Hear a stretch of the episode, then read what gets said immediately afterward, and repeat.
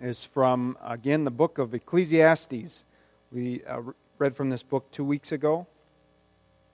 And today we're reading from uh, Ecclesiastes chapter 5, verses 1 through 7. This is the Word of God. Guard your steps when you go to the house of God. To draw near to listen is better than the sacrifice offered by fools. They do not know how to keep from doing evil. Never be rash with your mouth, nor let your heart be quick to utter a word before God. For God is in heaven, and you upon earth. Therefore, let your words be few. For dreams come with many cares, and a fool's voice with many words.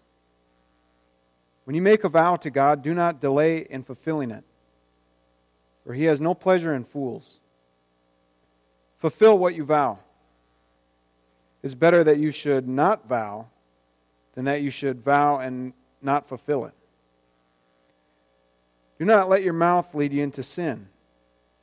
Do not say before the messenger that it was a mistake. Why should God be angry at your words and destroy the work of your hands? With many dreams come vanities and a multitude of words. But fear God. This is the word of God for the people of God. Thanks be to God. The stress that we're all under has been striking, hasn't it? Uh, about two weeks ago, I was walking my dog down at Robinson Park, which I do typically almost every morning during the week. And I felt this tightness in my chest that I'd never felt before. And at first, I thought, did I have too much coffee? thought, no, that can't be because I always drink a lot of coffee. now, what's different? Something feels odd. And I, I wondered then, am I having like a panic attack? But it didn't quite feel like a panic attack. It just felt different. It felt tense. And I started to realize that maybe this is just because of the prolonged stress. Just everywhere you look, it's anxiety and, and stress and anger, and frustration. And everything that we talk about is about all those things that cause us to feel that way. It feels like we can't really even ever get away from it. even if we're talking to people who feel the same way that we do. We're still talking about it and it stresses us out. Just a couple nights ago, I ran into Ryan at the rec center and he described a similar feeling. I'm not telling you what Ryan's, Ryan's experience is, but it was uh, a similar kind of just feeling like, gosh, this is so hard. And I know that it's not just leaders who are feeling that way. We're all feeling this way of just stressed anxious, depressed, lonely. We have so many decisions to make and so many pivots to make, sometimes multiple pivots within the same week. Daycare is open. Now it's closed. now we're sick. What do we do? Now our church is closed. So many different pivots and, and changes that we're dealing with. And and it's so hard to get away from all this stress. And, and what's hardest is the long term effect of living with the stress. And I think that's why I started to feel this tightness in my chest, is I've never lived, just like most of us, with this long term stress that we really can't get away from. That's what makes it so difficult. That's what's so challenging. The only thing I could think that I could really compare this experience to is uh, working in a toxic work environment. If you've ever worked in a toxic work environment, especially with a small group of people, you know how terrible that can feel. To every day go to the workplace and you run into the same people that you just maybe butt heads with, or they're rude, or you just see things so differently, but yet you have to be there together all day, every day. and it just feels like it's never going to change. I had that experience, that unfortunate experience, for a little over a year and a half. And every day felt like forever. And even when I was away from the job, I just felt depressed and, and even angry sometimes. I couldn't stop thinking about it. And it just felt like it was never going to change. Thankfully, during that time in my life, I had people that I could go and talk to mentors and friends and family, and they would listen. it was so important for me to be able to process and vent sometimes and learn from what was going on. And I, I read books about leading like Jesus and assertive communication. It was a very formational time for me. But a real pivot happened when I realized that nothing that I would say could actually change the experience. That I could talk and talk and talk about the stress, even if I was right, or I could vent about the things that had happened that day, but it came to a point where nothing was going to actually change. Was going to actually change. I started to realize that there was actually nothing that I could do or say different. But the most important thing that I could start to do more of was to listen. To listen to my mentor, to listen to my friends, to listen to my family. And this is the key not necessarily listen to uh, what they would say about my problems, but maybe listen to something else that they would talk about. Maybe they didn't want to talk about problems at all. Maybe they wanted to talk about something that was filled with joy. Or maybe the way of just listening was listening to God by not talking and just being more in the moment and appreciating the gift of companionship and support and encouragement that comes just from being together. A real pivot happened when I realized that there was nothing that I could say that could change that circumstance, but instead, I needed to listen. And when I started to listen, I actually found contentment. Contentment just means happiness and satisfaction even though the circumstances weren't going to change for a long, long time, and I knew that, I just came to a place of accepting those circumstances, listening more, trusting in God, and I found contentment in daily life. Solomon talks about this kind of posture towards life in this uh, chapter of Ecclesiastes. First of all, he talks about drawing near to God, and when you draw near to God, watch your steps. Now, when we think about drawing near to God as you enter the temple, you might think about coming into the church building. And yes, for Solomon, that's what he meant. But now in the New Testament, uh, we're told that we, as people, as God's people who follow Jesus, we are temples of the Holy Spirit. So you can quite literally make the connection between uh, God's Spirit living in us, we're a temple of the Holy Spirit, meaning uh, we are constantly in the presence of God. So, in other words, uh, when you draw close to God, be cautious of your steps. Be cautious of what you're saying, how you're acting, what you're doing. Basically, for us, means always.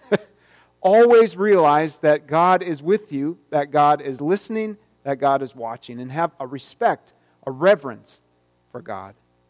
That's what he means by what Solomon means by fear, is not to be fearful that God is going to punish you, like some people may think, but instead to have a healthy respect for God, to realize, like Solomon says, that God is in heaven and we are on earth.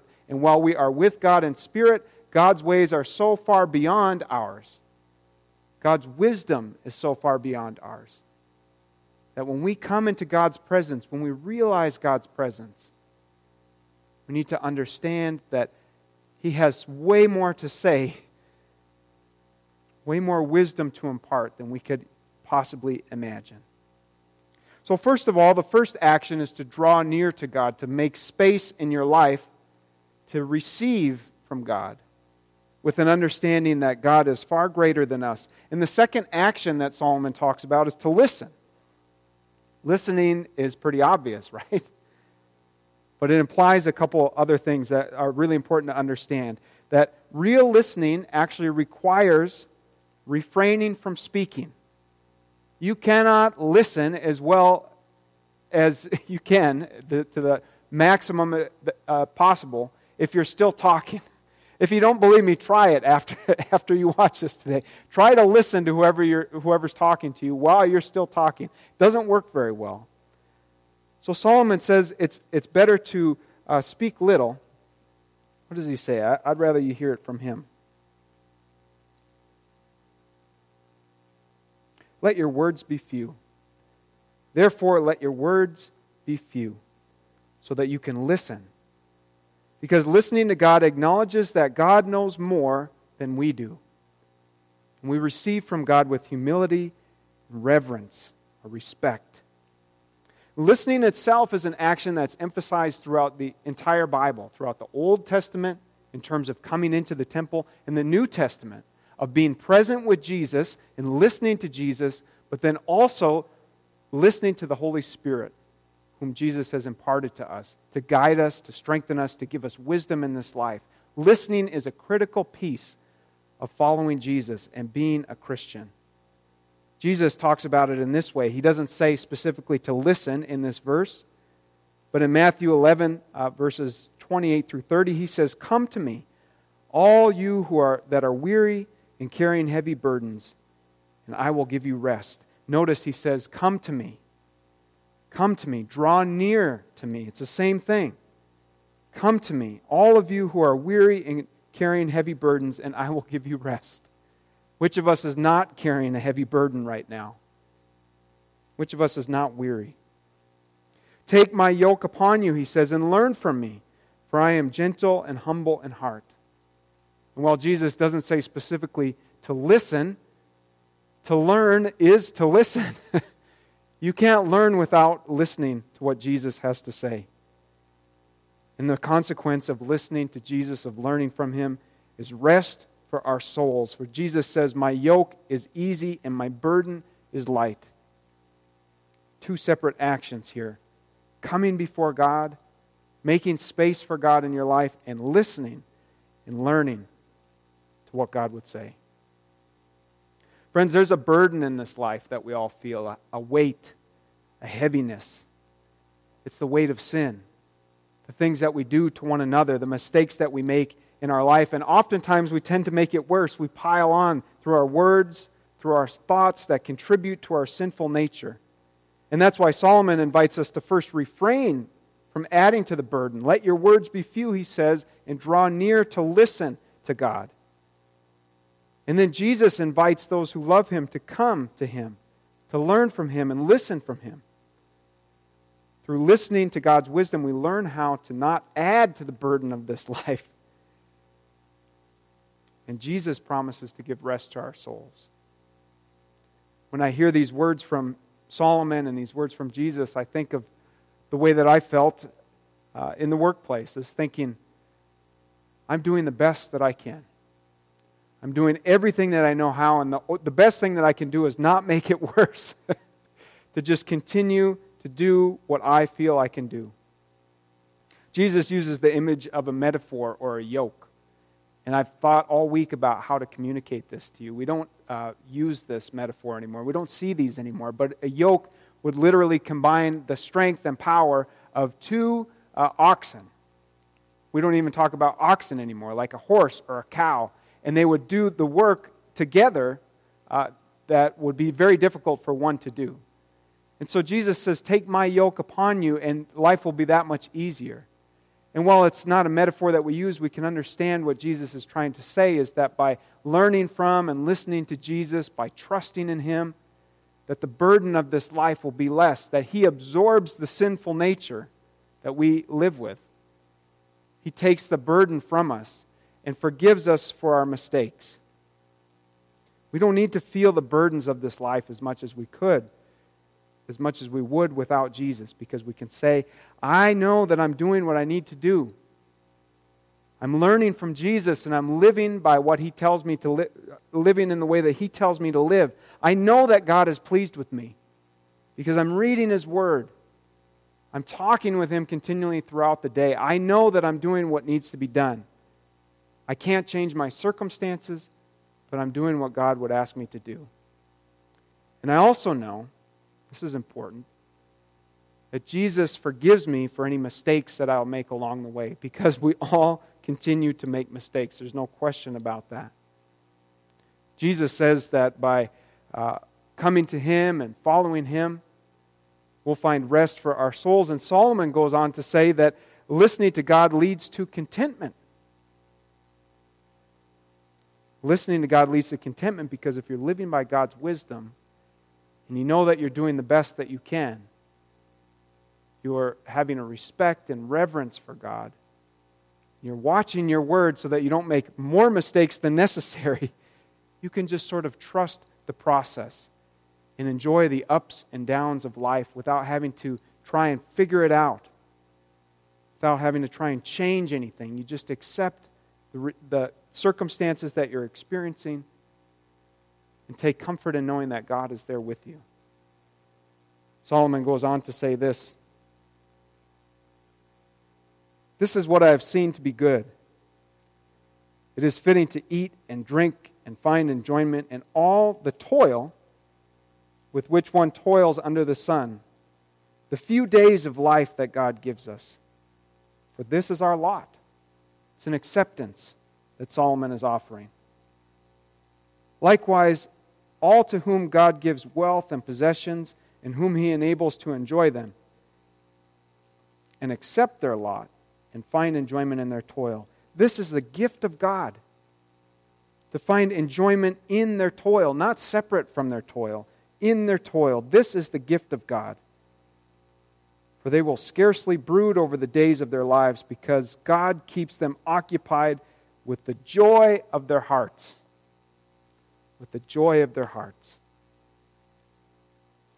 Friends, the way that we can experience contentment during a pandemic, during the ups and downs that we're all experiencing, is to draw near to God as often as we can, to listen, so that we can know that we're doing absolutely everything that we can in, from God's perspective not from ours.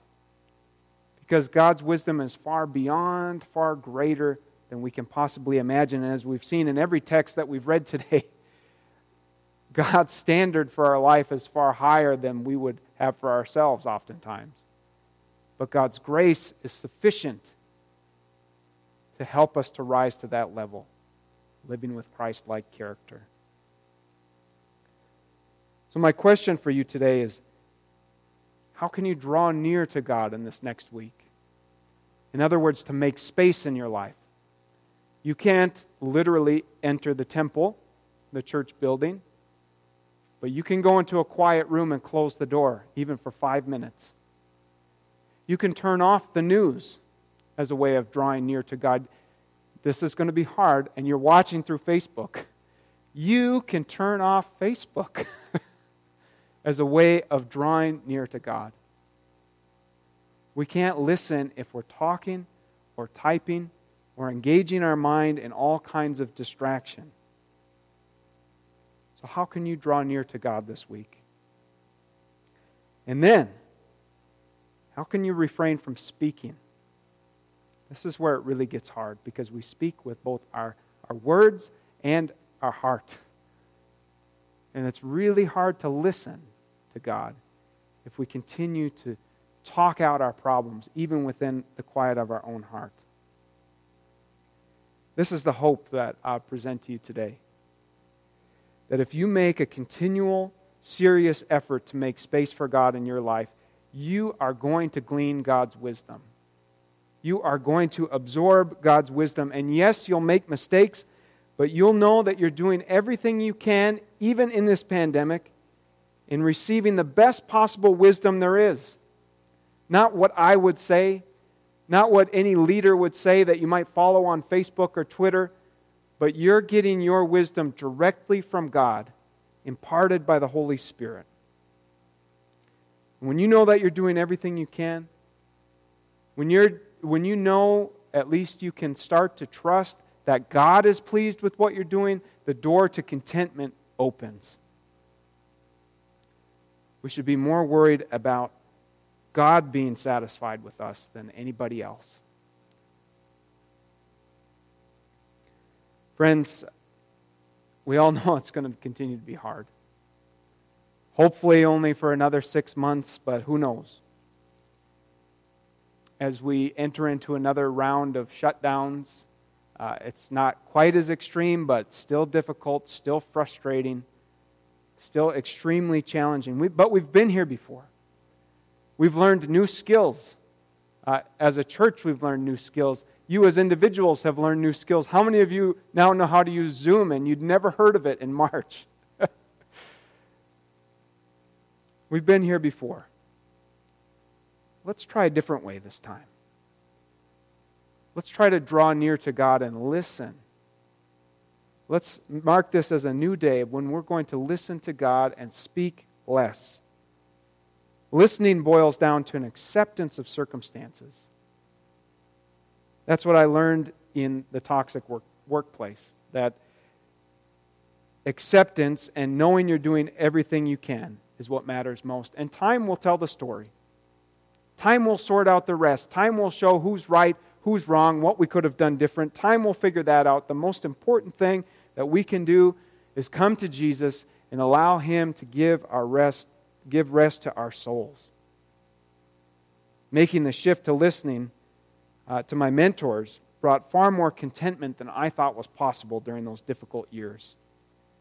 And through listening, I found uh, affirmation and support, encouragement and wisdom, not by rehashing my problems or the things that I was frustrated by, but just being present, listening to those people and listening to God. God offers all of this when we draw near to listen the affirmation that we need, the wisdom, the encouragement, the hope. As we continue to face the challenges of 2020 and 2021, unfortunately, let's try to speak less and listen more for God so that we can be filled with the peace and joy that God wants for all His children. I'm certain that we could all use the rest that Jesus offers to our souls. Amen.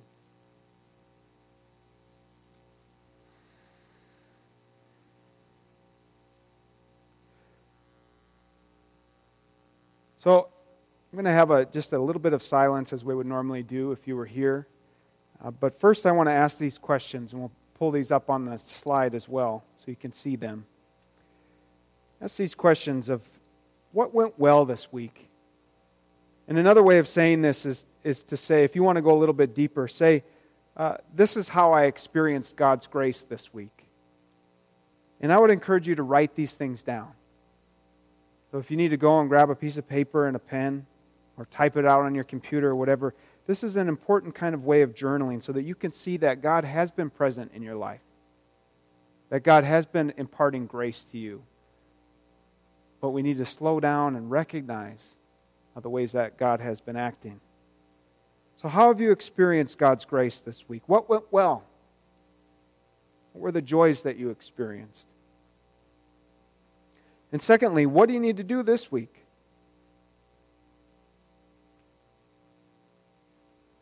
Another way of saying this is how do you need God's grace?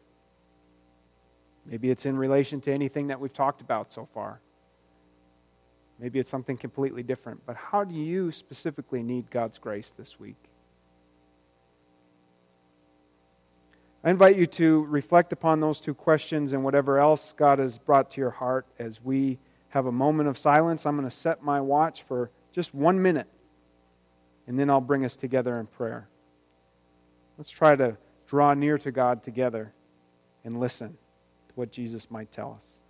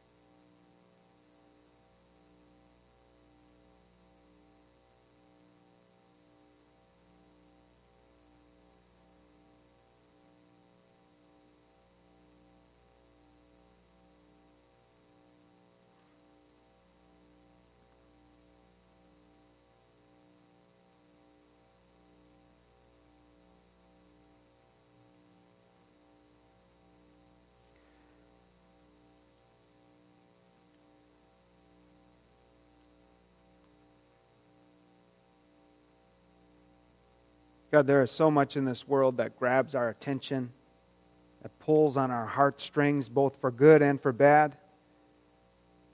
Lord, we can chase after the desires of our hearts and the things we want, the goals we set, the accomplishments we seek after.